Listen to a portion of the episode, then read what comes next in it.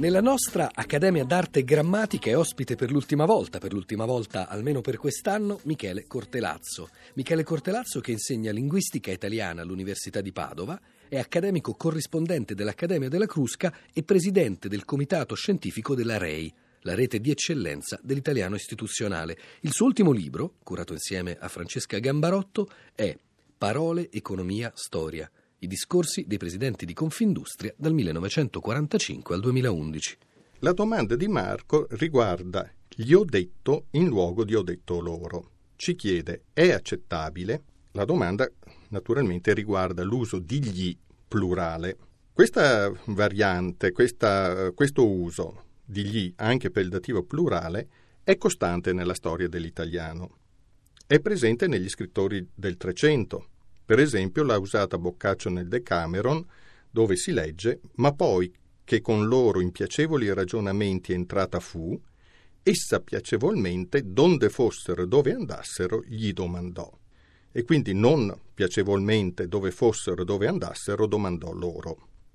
L'italiano normativo nel corso dei secoli ha cercato di distinguere il singolare dal plurale, utilizzando gli nel primo caso e loro nel secondo. Gli ho detto se parlo di mio fratello, ho detto loro se parlo dei miei amici. Ma loro non si inserisce bene nel paradigma dei pronomi di terza persona. È bisillabo, tonico e posposto, mentre mi, ti, gli, le sono monosillabici, atoni e preposti. Quindi non funziona bene loro eh, rispetto al paradigma generale dei pronomi dativi eh, italiani. Così quando Robert Hall Jr. ha dedicato all'argomento uno studio pionieristico, nel 1960, sottolineo la data, su Lingua Nostra è uscito un suo studio Statistica grammaticale, allora chissà chi parlava di statistica grammaticale, l'uso di gli, le, loro come regime indiretto, questo studioso americano ha documentato che negli anni 50, già negli anni 50 possiamo dire, gli imperava nei romanzi, molto meno presente nei giornali, quasi assente nei saggi, ma anche qui qualche traccia di gli per loro la troviamo.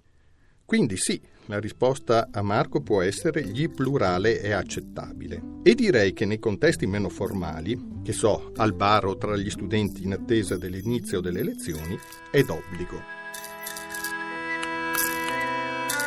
Il lonfo non baterca né gluisce e molto raramente barigatta.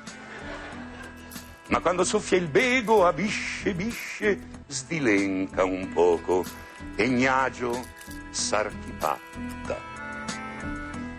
È frusco il lonfo, è pieno di lupigna, a rafferia malversa e soffolenta. Se cionfi ti sbiduglia e t'arrupigna, se lugri ti potava e ti criventa. Eppure il vecchio lonfo ammargelluto che beve, succhia e fonca nei trombazzi fa legica busia e fa gisbuto e quasi quasi in segno di smerdazzi gli affarferesti un gniffo.